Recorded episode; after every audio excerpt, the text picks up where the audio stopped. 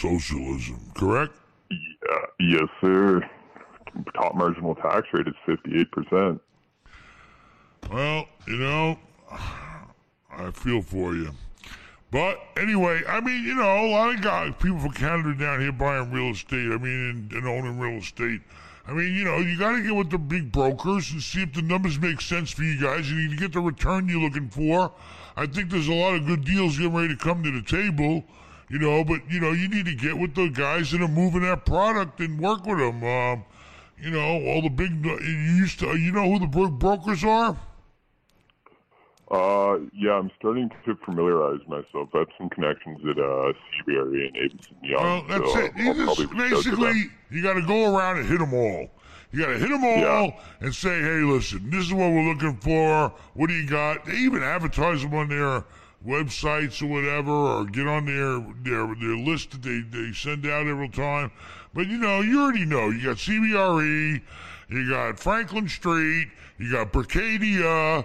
You got this guy named, I think he went off on his own. I think he just picked something up in St. Pete, Jamie May. Jamie May. Uh, Okay. He's got stuff, something I think just came up in St. Pete. Hit them all. You got to go to all of them and say, hey, show me what you got. And you put them on a table. You guys are smart guys. You underwrite them, see if they make sense. But it's dangerous right now because you know, even here in this capitalistic, wonderful place, you cannot evict nobody right now. You know that. Yeah, I don't know how long that's going to go on for, but you know, right now you got to be careful with multifamily because I'm starting to feel a pinch in my multifamily.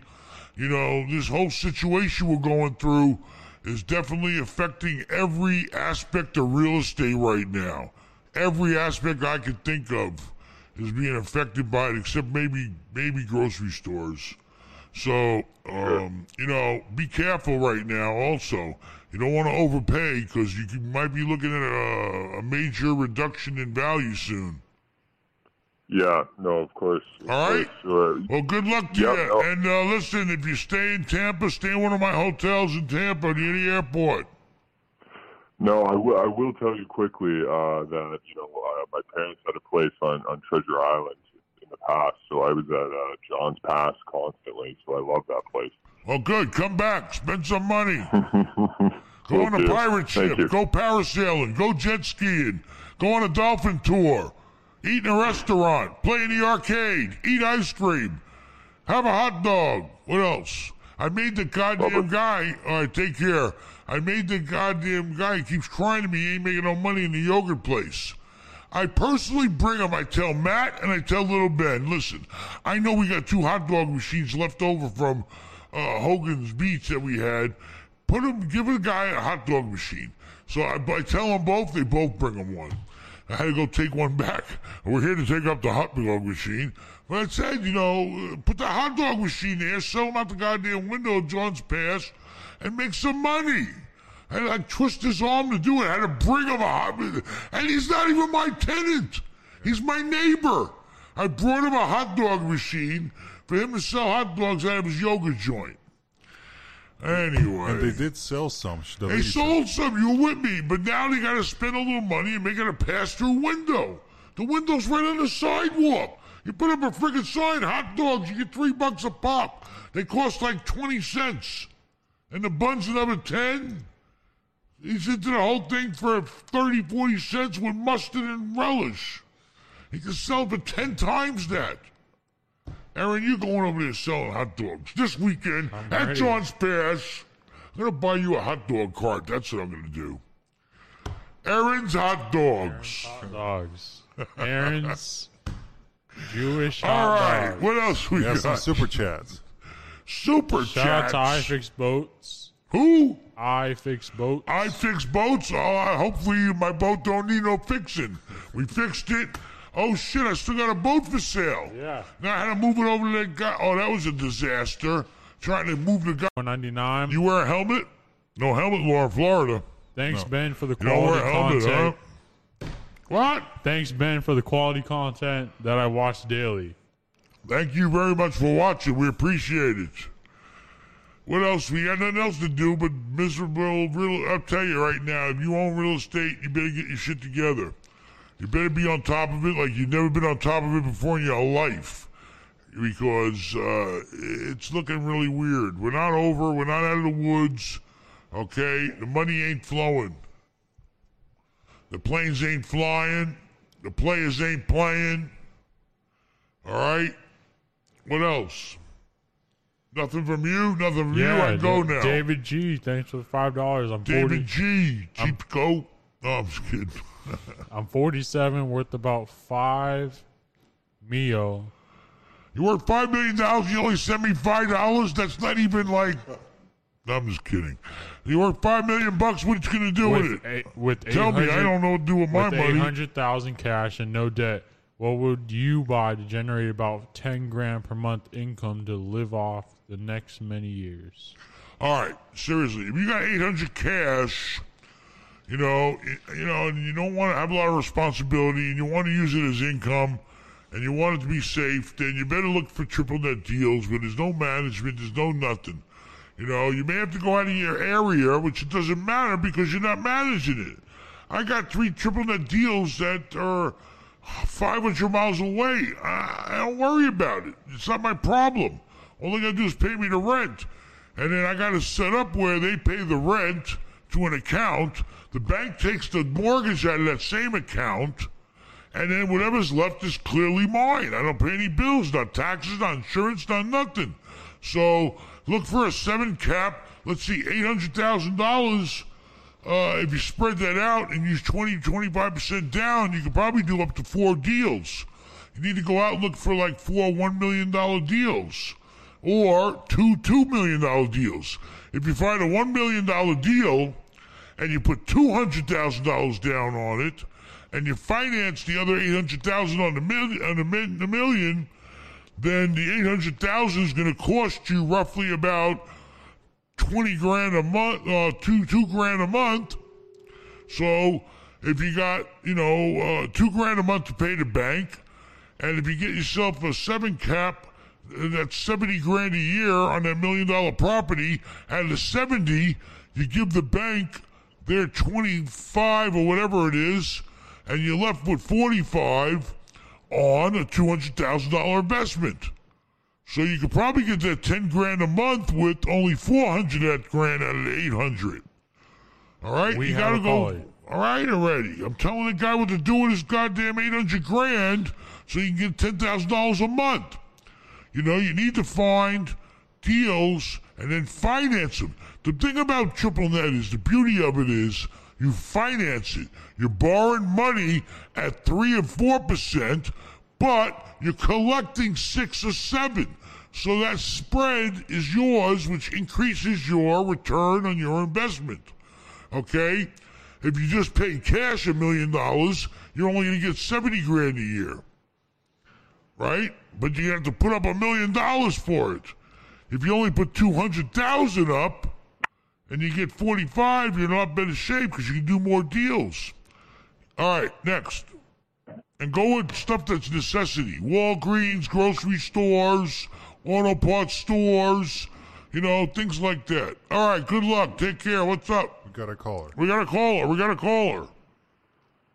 Good evening, Ben. This is Leo calling from your favorite place on earth, New York City. New York City. Is there, was, was there a commercial where the guy used to go, "Where's this sauce from?" New York City. All right. So what's up? New What, York. what part of New York City? Oh, Queens. York. Queens. Oh yeah. Yeah. Okay. So what can we do for you? Right How you doing? it. You in Astoria?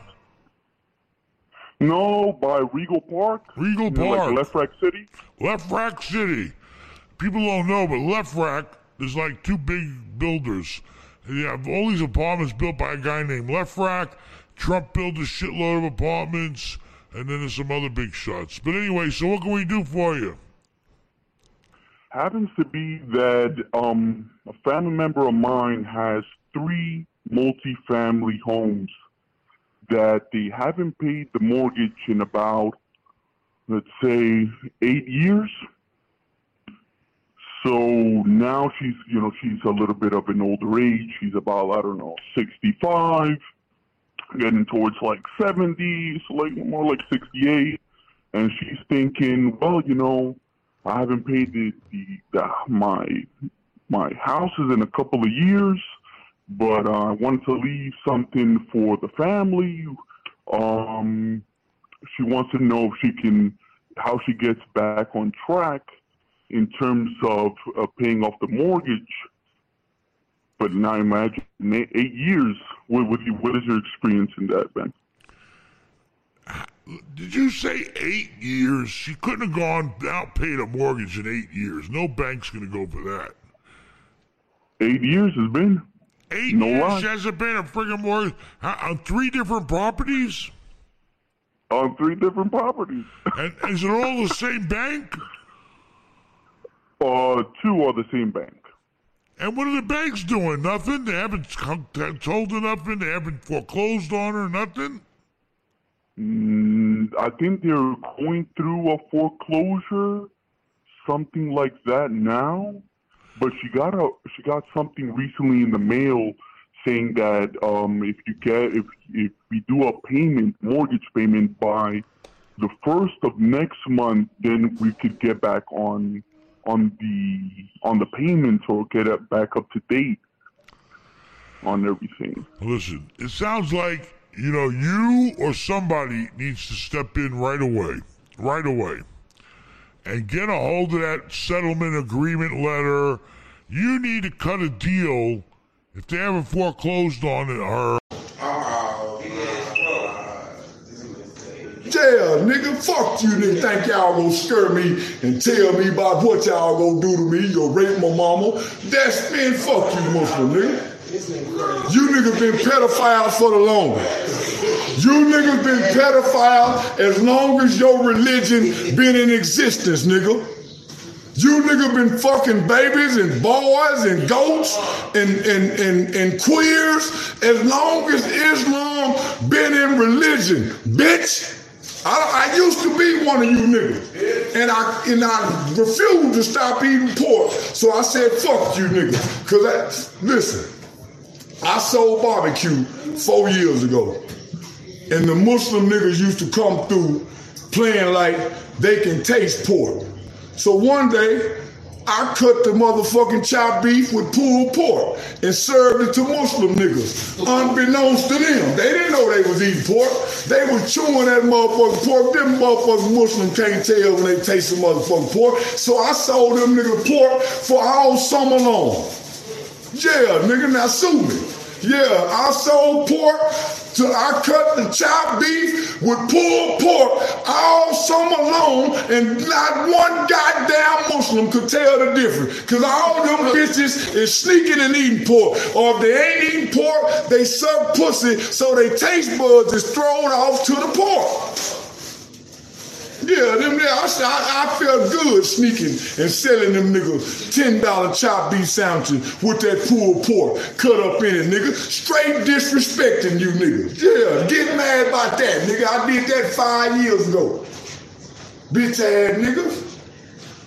Yeah go try to scare me on the internet. All you niggas trying to scare me on the internet. Catch a plane, nigga, and show up in person and make everybody in the city say, say, them niggas out of New York City looking for you, nigga. Say, it's some niggas out of California asking about you. Do that, nigga. Bad motherfucker. Make Farrakhan have a million man march down here. He ain't done nothing in a while no way, for he getting too old anyway. Yeah, he getting too old. And Facebook don't want to hear the motherfucker. Y'all don't know what to do. You can't listen to him. Yeah, we sick of that old nigga anyway. We want to hear from NBA YoungBoy. Don't nobody want to hear shit from Farrakhan. We want to hear from Fujiano. We don't want to hear shit from no goddamn Muslim, nigga. You niggas can't rap. yeah, you niggas stick to providing security at the funerals and, and shaking down rappers. But don't nobody want to hear shit no nigga talking about thumping no Quran. Nigga, we want to hear from Lil Baby. We don't want to hear from you bitch ass Muslim nigga. So shut up, Farrakhan. Don't go inside and talk. Don't come out here and talk. It's a new day, Farrakhan, and don't nobody want to hear no shit about no spaceship.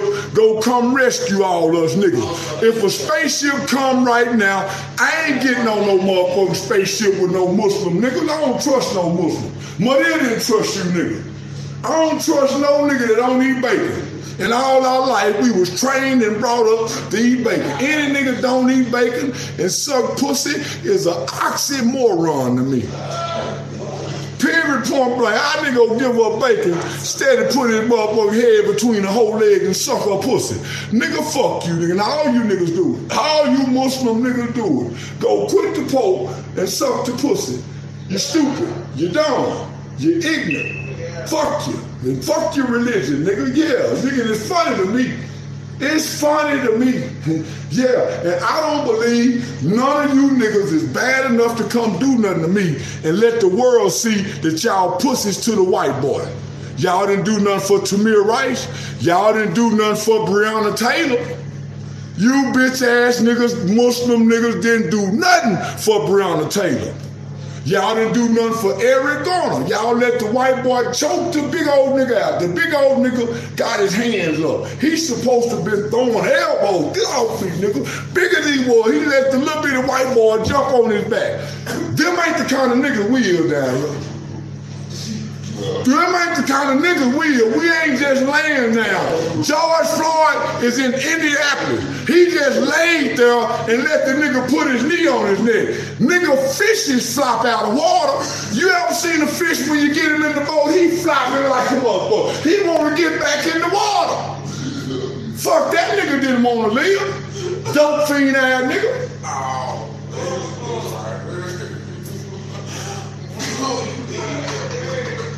Was a down there with a dope fiend bitch and a dope fiend nigga. They showed the whole video. I saw the nigga swallow dope. The white folk wasn't on that nigga. The nigga had fentanyl in his system. That's a dope fiend, ain't it? The nigga died with fentanyl in the system. And the best thing could have happened to him is for him to die. The nigga left his daughter 20 million. That nigga could have lived to be 100 years old. He wouldn't have been able to leave his daughter 20 million. He couldn't have never been able to leave his pretty little daughter 20 million. They done that baby a favor. He wasn't shit. The nigga was in and out of jail. The nigga kicked in a door. Boom. That nigga kicked in a motherfucking door and put a gun to a black woman's belly while she was pregnant, robbing them. How you know that ain't his fate? He wasn't trying to redeem that. He went to making porn with white bitches. The nigga was a porn star with white bitches. So let me tell you something, Stack Five. Basketball playing ass nigga. Big old tall nigga. Fuck your brother, nigga. And fuck you too, nigga. Say, listen, if he was your brother or he was your nigga, what in the fuck that nigga was doing downtown in Indianapolis with a fake $20 bill? You must have loved that nigga that much. Nigga, I got some people I can go get $20 for, nigga, and I ain't got to go try to pass no $20 bill with no dope fiend nigga and no dope fiend bitch. That And the answer was that the uh, people in the military police were way more satisfied with that than people in the Air Force.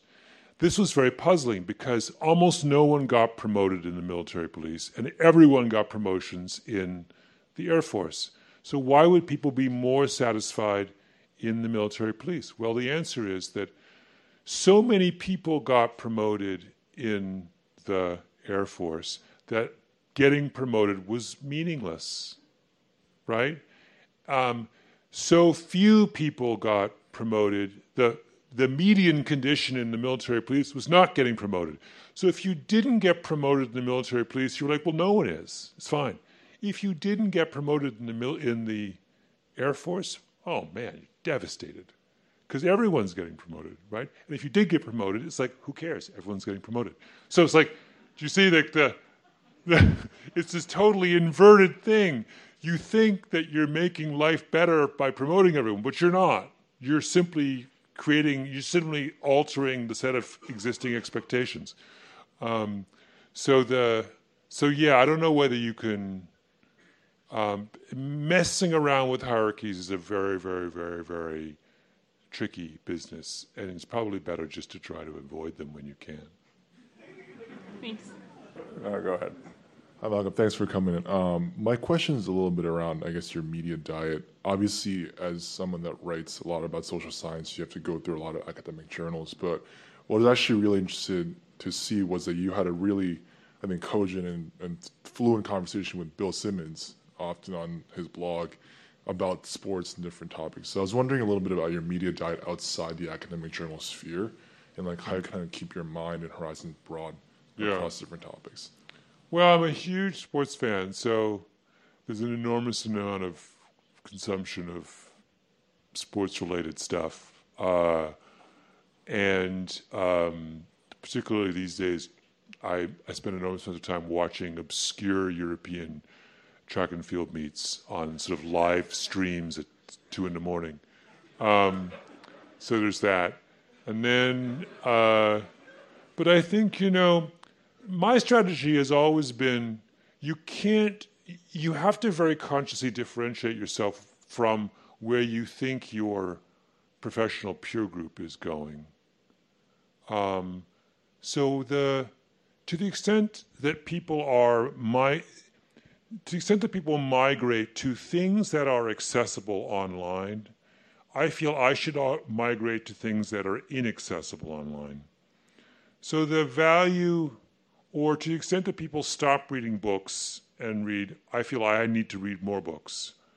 Um, so I've been tr- what I've been trying to do is to kind of it's why I spend a lot of time in actual physical libraries reading things in hard copy because there's a kind of a serendipity that you get when you this is not in any way meant as a criticism by the way of search engines for example which are incredibly useful but they are but they you know they also have limitations they reward a certain kind of serendipity and they punish another kind of serendipity, right? And if you really want to, if you're interested in serendipitous learning, as I am, much of what I uncover is uncovered serendipitously. You have to be a student of all of the different mechanisms of chance encounters with the unusual and the insightful. And so that means that not only do I spend a lot of time screwing around online on databases, but I also very, very consciously make sure that I go to physical libraries and walk through the stacks. And even something as simple as you're interested in one book, and then you go and you just look at all of the books that surround it.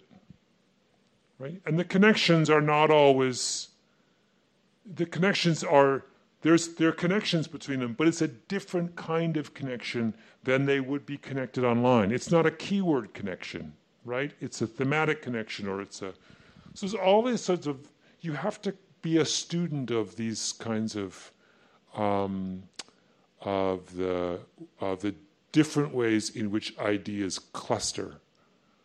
Um, and so that, and I've been, I've thought a lot about that in recent years as a way of distinguishing myself from um, other journalists. Thank you. Hi, I have a quick question. In your last uh, book, Outliers, you spoke about uh, the advantages of, you know, whether it's being born in a certain year or having access to the earliest computers and stuff like that. And in this book, you have a whole new section called the disadvantages of being advantageous. I was wondering if you see a contradiction or if how do you reconcile the two? Yeah. Well, I have several answers to that question. Um, uh, so there's clearly a difference between the notion that I play with in this book is called desirable difficulty. And desirable difficulty is a class of, uh, of difficulties that have paradoxical outcomes that force you to do things that end up being advantageous. So um, there's a whole there's a whole school of, of research around these people at UCLA called the Bjorks, who try and uncover specific examples of desirable difficulties. A good one would be, for example, a simple one would be um, studying strategies. Uh, the, to the extent that you can make your studying process more difficult, you will retain more information. So the Bjorks have these beautiful data that says if you're learning um, something very complex, um, the best thing to do is to